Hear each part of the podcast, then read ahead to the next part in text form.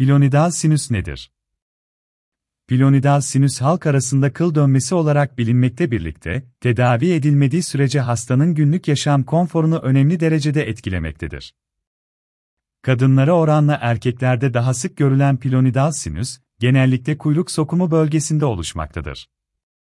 Pilonidal sinüs nedenleri Pilonidal sinüs nedenleri araştırıldığında çoğunlukla saç, sırt ve ensedeki kılların dökülmesi ve kuyruk sokumundaki gözeneklerden derinin içinde gömülmesi ve bu bölgede kistik bir yapı oluşturması olarak açığa çıkmaktadır.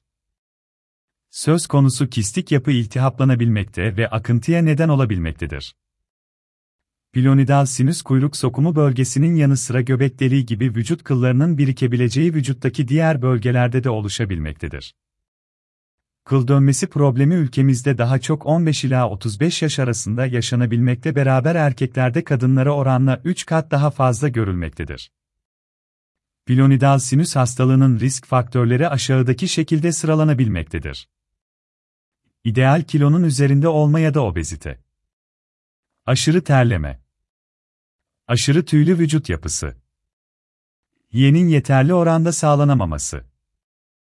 Kıl kökü iltihabına yatın olma. Kılların ve tüylerin jiletle alınması.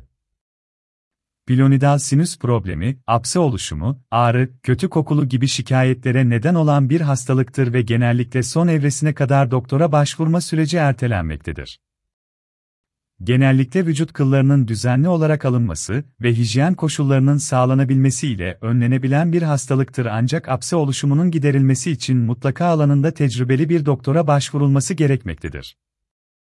Endoskopik pilonidal sinüs tedavisi Endoskopik pilonidal sinüs tedavisi, söz konusu hastalığın tedavisinde uygulanan modern bir tekniktir. Bu tedavi yöntemi oldukça güvenilir ve konforlu bir teknik olmasının yanı sıra iyileşme ve işe dönüş süresinin kısa olması ile son yıllarda sıklıkla tercih edilmektedir. Endoskopik pilonidal sinüs tedavisinde hasta yüzüstü yatırılmakta, lokal ya da spinal anestezi işlemi altında uygulanmaktadır. Bu yöntemde nüks görülme oranı, lazerli pilonidal sinüs tedavisindeki nüks oranı ile yakın düzeydedir. Endoskopik pilonidal ameliyatı Endoskopik pilonidal sinüs ameliyatı oldukça güvenilir ve konforlu olması sayesinde çocuklarda dahi uygulanabilen bir yöntemdir. Özel olarak geliştirilmiş kamera ile bölge içerisine girilmekte ve direkt görüş sağlanarak bölgenin termal olarak yakılması disiplinine dayanmaktadır. Endoskopik pilonidal ameliyatı öncesinde apse içerisindeki iltihabın boşalması beklenebilmekte ya da apsenin boşalması sağlanabilmektedir.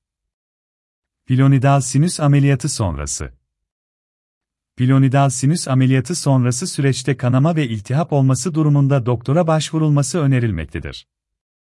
Aynı zamanda bu süreçte doktor reçetesindeki ilaçların aksatılmadan kullanılması gerekmektedir.